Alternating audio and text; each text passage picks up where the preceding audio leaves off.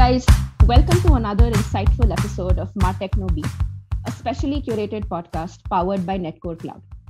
Here is where we talk to leading product champions and growth practitioners and gain some really interesting insights through their thoughts, their stories around all things product. I'm your host, Mayuri. Joining me today is a very, very special guest, Udayan Walvekar, who's currently building a full stack growth team to drive product led growth across all business lines of Razorpay. And Udayan is also the co founder of GrowthX, a cohort based learning community with a vision to empower individuals with the right approach towards product and growth. Now, the community has top folks from startups like Swiggy, Zomato, the likes of Paytm, Google, Cred, Flipkart, Zoho, Big Basket, Freshworks, you name it and you got it. And as someone who's also been a part of the community, I can tell you that it's an amazingly safe place to learn and grow. So, warm welcome, Udayan. Thank you so much for being a part of this podcast. Really glad to have you join me today. Thank you so much for that uh, really warm welcome, Mayuri. Um, and also, like, it's great to have you on board the community as well. Uh, you know, it's folks like you that make the community a great place. So, thank you for having me here. Awesome, Udayan. Awesome. And, you know, right before I jump into any of my questions and the serious conversation, I have to tell our listeners about some very interesting things about you um, okay. your passion about cycling. So, to all our listeners, um, Udayan is an avid cyclist. In fact, he's going off to a cycling expedition very soon to the mountains in the coming month. And more interestingly, at just the age of 24, Udayan has cycled to the highest motorable wo- road in the world. You know, that's around 18,000 feet, if I'm not wrong, Udayan. Yeah, thanks for uh, putting me on the spot about cycling. uh, yeah, I, I think cycling for me, it has a special place for sure. Uh, and it is definitely very high, by the way, that 18,000 feet. Um, yeah. Just for comparison, uh, the highest peak um, in Europe is hmm. something mm. like 13,000 feet. And that's a peak, wow. right? Whereas wow. our, like, at home in our country itself, we have the highest motorable road, which is at 18,000 feet. It's phenomenal. The natural beauty that we have is just insane. Wow wow. That's you know that just inspires me to pack my bags and and probably go off to a trip to the mountains somewhere. Do tag along. Uh, i love the mountains. Mountains is like yeah. a second home for me uh, right? But like cycling is like especially close to me. I think um, it's taught me like a lot of things. A lot of quick question again before we dive into you know a serious conversation Yudi. why cycling? What got you started? What's kept you going? Yeah um I started cycling. Uh, obviously, we all started cycling when we were super young. yeah. But um, I started cycling again, I would say. Um, I was going through like a pretty rough phase in my life. I was overweight. Uh, in wow. general, not a lot of things going on well. Hmm. And what I noticed is like when as I was cycling better and better uh, to like obviously start to lose weight, I hmm. also started getting a lot better at life in general. Like when I say life in general, I mean like you know you're getting more disciplined you're like thinking clearer Absolutely. and like i you know like if i can summarize my experience with cycling right mm. uh, sure like you know i've cycled like crazy distances etc but cycling is such a mental game cycling mm. running swimming or life in general is such a mental game like you know there's been times when i'm okay let's say i'm cycling let's say uh, 100 or 200 or 300 kilometers and i feel like yeah. at the 70th kilometer i'm done like yeah. I do not have any strength to go further. And then I cycled another 200 after that. And yeah. we've all had some kind of an experience in our life in general when we thought that, you know what, this is our max. But yeah. looking back now, we see, okay, wow, that was such a, like, you know, our capacity is so much more. Yeah. That's something that you know, cycle, cycling teaches you a lot more. And that's why it's like super close to me. Uh, For least. sure. For sure. And I also think the that rush of feelings that you get you know when you've achieved that extra 200 kilometers mm-hmm. um, i think nothing beats that. That's the that's the most joyful you probably would ever feel right? Yeah yeah for sure. I think i think uh, joyful and relieved. Relieved. Yeah. relieved that you're but done. then you have to cycle back. Yeah. So, yeah. I think uh, yeah yeah yeah. But yeah i think like uh, cycling is amazing man it also helps you travel by the way like i also mm. like running but for folks like who are like trying to like get into some kind of a healthy routine the thing I like about cycling is when you're cycling, you're actually also like kind of slowly like going for a long drive kind of or a traveling thing. Right? It's really yeah. nice, really soothing. It's like meditation.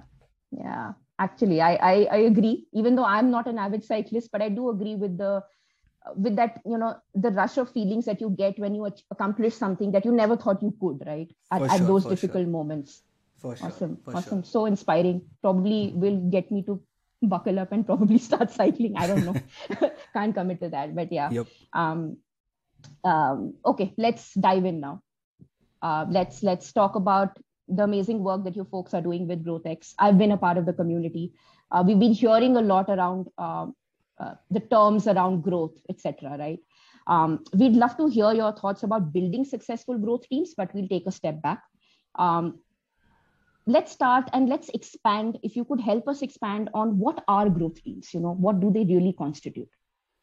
Okay, so I'll give you like a, a definition of growth team. Uh, like I think anyone can Google a definition of growth team, but on a lighter note, uh, yeah. realistically, what a growth team, at least to me, is it's essentially a small startup within a startup right and as funny as it might sound uh, mm-hmm. what like some of the really good things about like early stage startups is that everyone is so well communicated everyone's working as an integrated unit there yeah. are no barriers of org structure there is no like marketing design teams or whatever right growth yeah. teams are essentially like swat teams of a company that like you'll have a designer you'll have a marketer you'll have a data person you'll have a product person you'll have multiple right? If you're a dunzo then you'll have an operations person inside your uh, yeah. uh, growth team. But they're all essentially focused to delivering the best product value to your customers as fast as they can right?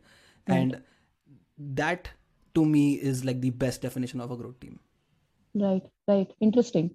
And when we also talk about growth teams um, why are these teams becoming more and more important within ops would you say yeah i think uh, there's such a big shift that's happening um, inside of like the way our like consumers like ourselves mm. right the way we are choosing the products that we want to the way mm. that we choose our apps the ones that we want to keep using again and again it's yeah. no longer like oh i saw that billboard hoarding or because of like some marketing campaign am i actually kind of using it it's a lot more to do with how is uh, how is that product you know delivering value to me yeah. Uh, when is it delivering value to me how is it communicating it with me right all of those factors typically are kind of like owned by the growth team itself right they're ex- right. like essentially owning the experience of the product in terms of driving maximum value as fast as possible and mm. as this shift keeps happening by the way uh, mm. in our country in the in the world whatever the more and more growth teams are going to keep rising right,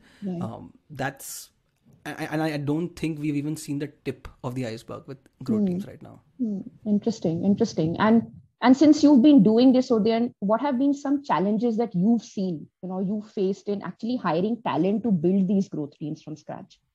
Oh wow! I think in general, hiring in startups is hard, right? I think we can true. all agree.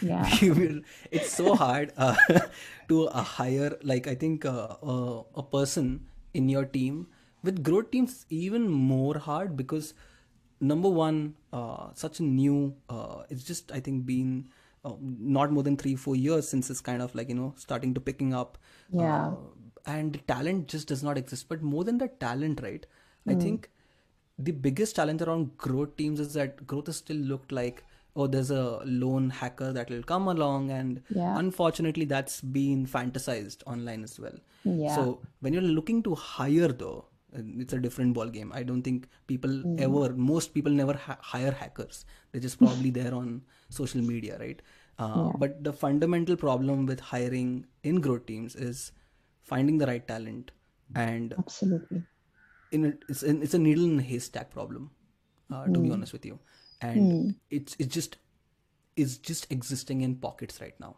and the second mm. thing about hiring in growth teams i think it's also internal most mm. companies themselves are not being able to figure out what exact growth person they need. Yeah yeah. Right? I, it's it's crazy. Uh, but I, I i hope we keep getting better at this. At least in the last two three years things have improved. Right. Uh, but yeah um, yeah. there's a long way to go. So true. And just to kind of tie that back when you said you want would have a designer in your growth team i would have probably never intuitively thought of having a designer as part of a growth team right? So just that that kind of shows you the mindset that's that you're trying to change yeah, i'm sure. Yeah, that's yeah. that's that's another thing. You know whenever people ask me if they need a growth designer hey do you need a growth designer? I'm like yeah only if you want your business to be successful like you know. So interesting. Uh, because okay so it's i think in most of the organizations that i've worked with my second or second person or the third person in the team right after a tech person is the designer mm. and what do design growth designers typically are uh, you know designing clearer experiences that you know they'll help users uh, you know act quickly get yeah. get to that value faster right and you might yeah. think that okay let's save time by not designing these things or like removing the details mm. but it can actually add weeks to the process because your now users are taking a lot more time to get that value right? Yeah, uh, yeah. that real value. So yeah, yeah. devils in the details. Yeah. Absolutely. Yeah. okay so we've come to this stage where hey we figured out how to get uh, we have a growth team in place. We're figuring out how to sort of look at the different levers of growth in our organization.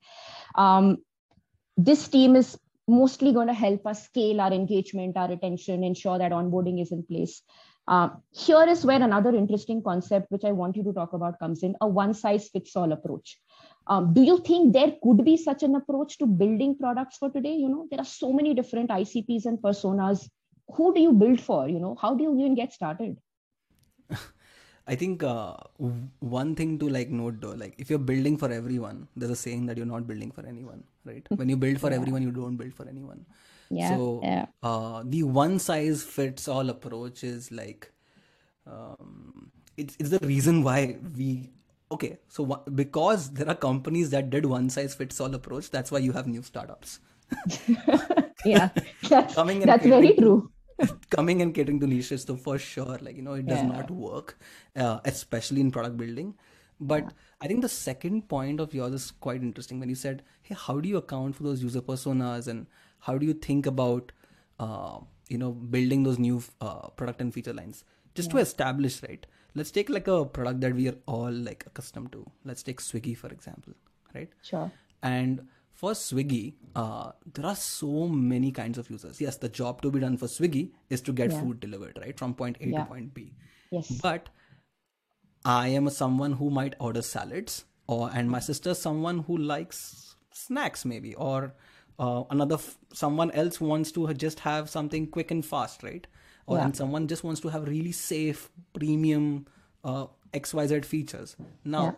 for them right so you need to have in the initial days what i would say is fundamentally try to figure out what's the biggest core value proposition of your product right, right. and for that core value proposition figure out what are the first two or three uh, personas that make up 80% of your users in the initial right. days and right. then kind of just build for them because in the in the beginning you're only building for a specific niche uh, making sure that your product is delivered well to them you're being able to give value but as mm. you hmm. keep scaling up right like for swiggy they can't have the same homepage for someone who's ordering salads and someone who wants something quick and fast right? If i'm ordering from if I like cheap and fast, I'm going to see Swiggy pop all the time. If I yeah. like salads, I'm not going to be recommended a Domino's pizza right?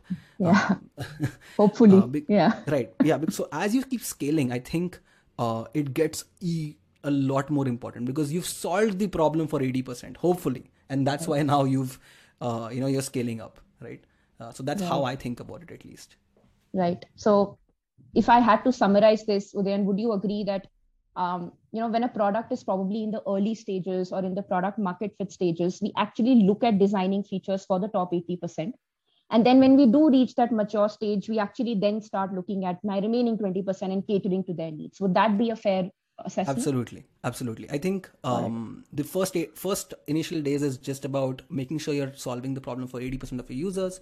And then the other uh, personas again become a zero to one, right? Absolutely. Once that 80% is solved, then incremental updates to kind of keep scaling it. The other products are usually where you would then uh, like, you know, deep dive and focus on absolutely makes a lot of sense and then that also then brings me to the next point that hey when i am i have gone ahead and designed my features for say the first 80% of my users. Now my job is to get them onto my product right? Mm-hmm. and i think here is where i'll plug in a very interesting concept that i know you love which is cognitive biases right? Um, i've heard you talk about that this with as much passion as i think cycling if i can plug in that. But um, first up what are cognitive biases? Ah uh, i see so so what are cognitive how do i say this nicely without not hurting all the people who are like listening to us right uh, no but i think uh, the best way to like explain cognitive biases right let's take a step back if yeah. we ask ourselves a question you know how do we take decisions right mm. like in general in life mm. Mm. most of us might answer either emotion or logic yeah right? but the actual right answer you'll be surprised that 90% of folks are actually taking decisions based on emotion and that's fine even though you might say logic by yeah. the way once you take a decision by logic you're backing it up by emotion uh, sorry i'm sorry you are basically telling yourself that you know what you're you know this was logical but your decision was actually emotional right, right? right. and we see this everywhere with everyone choosing a political side to uh, the left wing, right wing devices we uh, order, yeah. the food we do, everything, right? So yeah. now let's come to cognitive biases. Cognitive biases are essentially 168 flaws in our minds, uh, you know, that we have, or yeah. biases that we have, that alter the way we take decisions, right? And we're all flawed mm. in some way or the other, right? And there are, and just like I just said, that number 168 biases, right? Yeah, um, yeah. So th- that's what cognitive biases are. Uh, hmm. Yeah, and, and the more people understand about cognitive biases, the yeah. better you can actually start taking decisions around like your product, uh, hmm. uh, taking marketing campaigns, designing flows in hmm. general, right? Super beneficial stuff. Interesting, interesting. We'll come to that, but I thought we should um, jazz this up a little. Let's do a quick rapid fire uh, around okay. cognitive biases with you, Udayan. Three questions the quickest answers that you can give me, whatever comes to the top of your mind. Right? All right. All right. Here we go.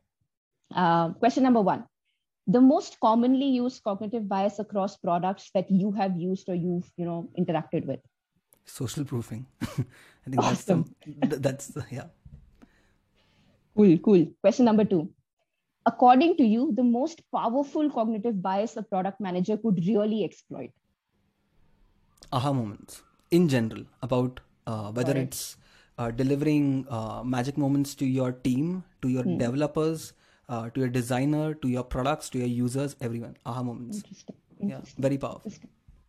And the last question your personal favorite cognitive bias? The Pareto principle. I think the 80 20 rule is something that I keep coming wow. back to again and again and again and again in general uh, is awesome. You know, like twenty percent of things will drive eighty percent value, right? It's yeah. just mind-boggling that no matter what we do, that's always going to be there for everything. Very true. Very true. Yeah. A lot of fun. That was interesting. But uh, let's get back to the topic. And um, I'll talk to you about one of my most, uh, at least the one cognitive bias that I find very intriguing. Mm-hmm. Uh, that's momentum behavior. You know, mm. and I'm tying it back to uh, us building features for the 80% of users or the 20% of users. Um, the user comes to my product but is inundated with options. Mm-hmm. And momentum behavior says that if your user has been doing a certain thing within a product, they will probably continue doing so. So if I was a Swiggy Pop user, I will continue looking at the Swiggy Pop section. I wouldn't even see there's a Subway or there's a uh, you know there's a, a Domino's available for me um, how do you solve for momentum behavior? You know how do you kind of ensure that people actually engage with the newer features or the newer offerings in your in your product? Right. So i think the first thing to understand over here is there is a reason why the user is uh, you know accustomed to a certain flow in your product. Number one and that's right. most obviously that's because they're getting value through it and they've understood that this flow gives me value. Like they have trusted right. it right? Yes. Now now the job to be done over here is how can we show users that there's a better way right? Establishing mm. help making them experience that's a better way. We can't say hey there's a better way there's a better way right? Yes, yes. that's like you know our parents saying there's a you know like telling us to do something but we are not really like following that right? Absolutely. You need to believe it. Yeah. Uh, and i'll give you a phenomenal example. I think um, there is uh, when we let's talk about Trello. I think uh, Trello's mm. onboarding is pretty phenomenal, and I would mm. urge everyone to like go through it.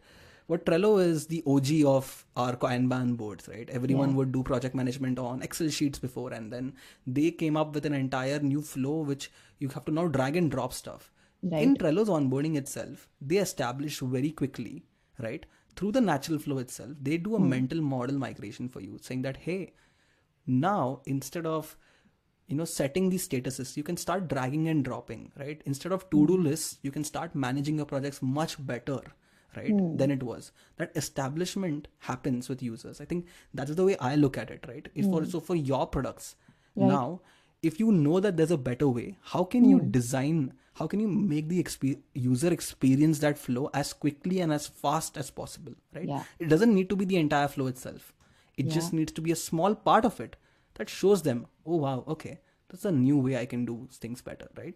That's yeah. the only way it's going to happen. Yeah. So then it would also tie into actually getting your user to their aha moment, you know, as as quickly as possible. Mm-hmm, mm-hmm. For Understood. sure, for sure. Understood. Awesome. I think that that's that's very interesting. Um, but I'll I'll take the liberty to pivot a little, Udayan. Mm-hmm. Um, I wanted to talk to you about this entire concept of product led growth that we've been hearing and reading and, and talking about, you know, all, all this while. Um, it's, a, it's a quote unquote uh, popular and unpopular topic that everybody likes talking about. But what are your thoughts around it? Is PLG really something that leads to better user engagement and retention over a period of time? Um, you know, what are your views around it? I uh, okay, so I'll give you a TLDR, right? So TLDR, uh, product-led growth started not because company enforced uh, stuff on users. It's not like okay, one company came and said that you know what, we're gonna try driving growth through the product.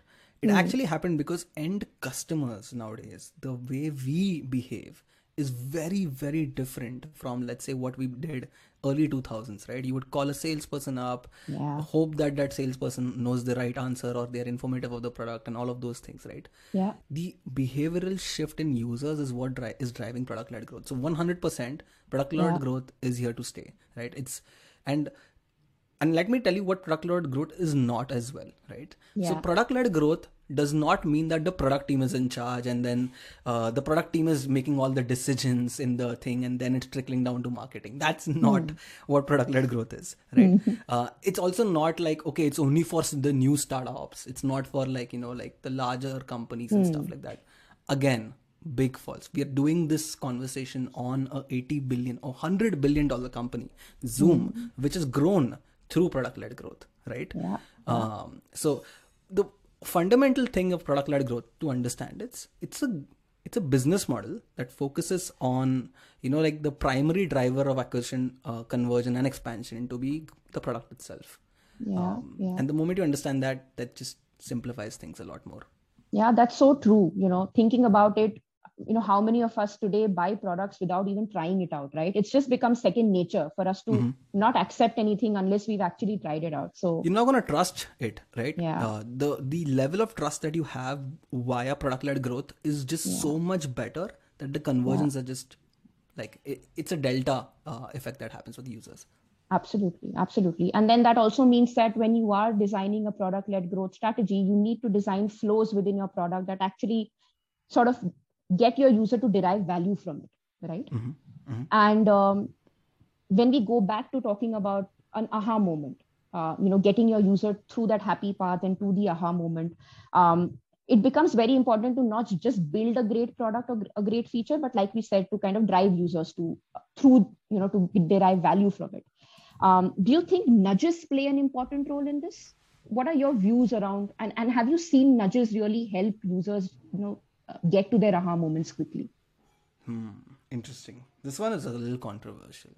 so, um, I think nudges were made with the right intent, uh, mm. but just like anything that was made with the right intent was not used properly, where it's now just every, anytime I enter a product, my product tour starts and the first thing I'm doing yeah. is clicking it off, right? Yeah. I didn't yeah. even ask for it. But I yeah. think the application is wrong the uh, feature itself isn't like I, I really believe that nudges is a super powerful tool mm. uh, hmm. but only and the way i have seen it work very well so let's start mm. with the first thing right number one uh, the ideal scenario is that your product uh, should not need any nudges. That's the Yep. super ideal scenario, right? Yes. Um, but just like all ideal scenarios, that also means that you know your product does not need any FAQ section. It doesn't need educational content. It doesn't need support. It does because it's so perfect, right? So then it doesn't. It shouldn't need anything. Yeah. so that's with that out of the way.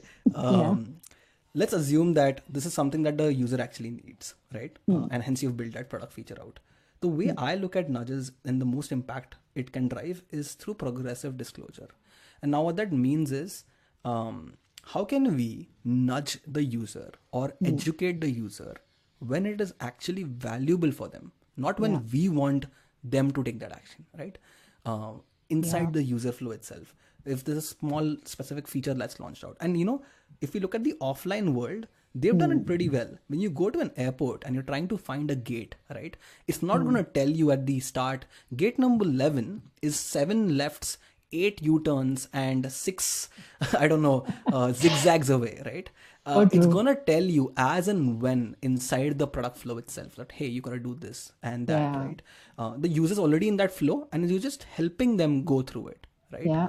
uh, so progressively using nudges is i think a great way to kind of drive product adoption I'm going to steal that Udayan for my for my conversations with other folks because the one question we get so often is, "Hey, if I really need nudges, that means I've done something wrong in building my product, Hmm. right?" I we get this so often. I think that's a very good way to put it.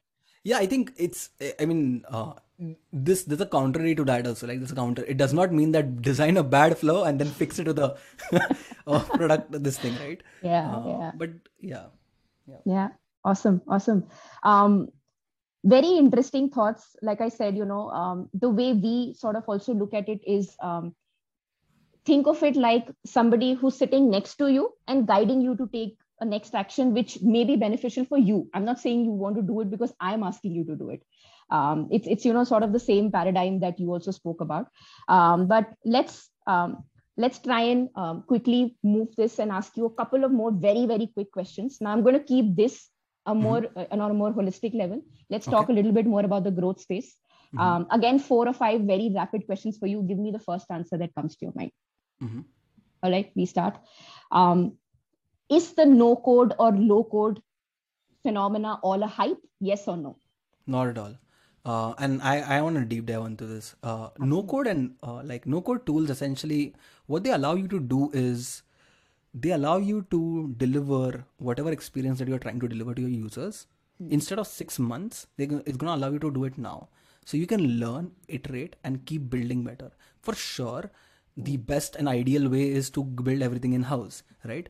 And but as you when you keep learning and towards doing that, no code, low code is definitely the bridge to that. I think MVPs, etc., should definitely be on low code, no code for sure. interesting interesting uh, but then what's your favorite no code no code tool of all times you know I think I'm going to be super biased here, uh, but I, I can't tell you how much of a lifesaver Razorpay payment pages has been. Like, and oh wow payment yeah. pages in general. Like, I am not even kidding when I say this for GrowthX as well. Like, when I'm a merchant for Razorpay, payment page has been such a big life lifesaver. We could have integrated the payment gateway by the and we do have the te- like it's just a simple integration for us.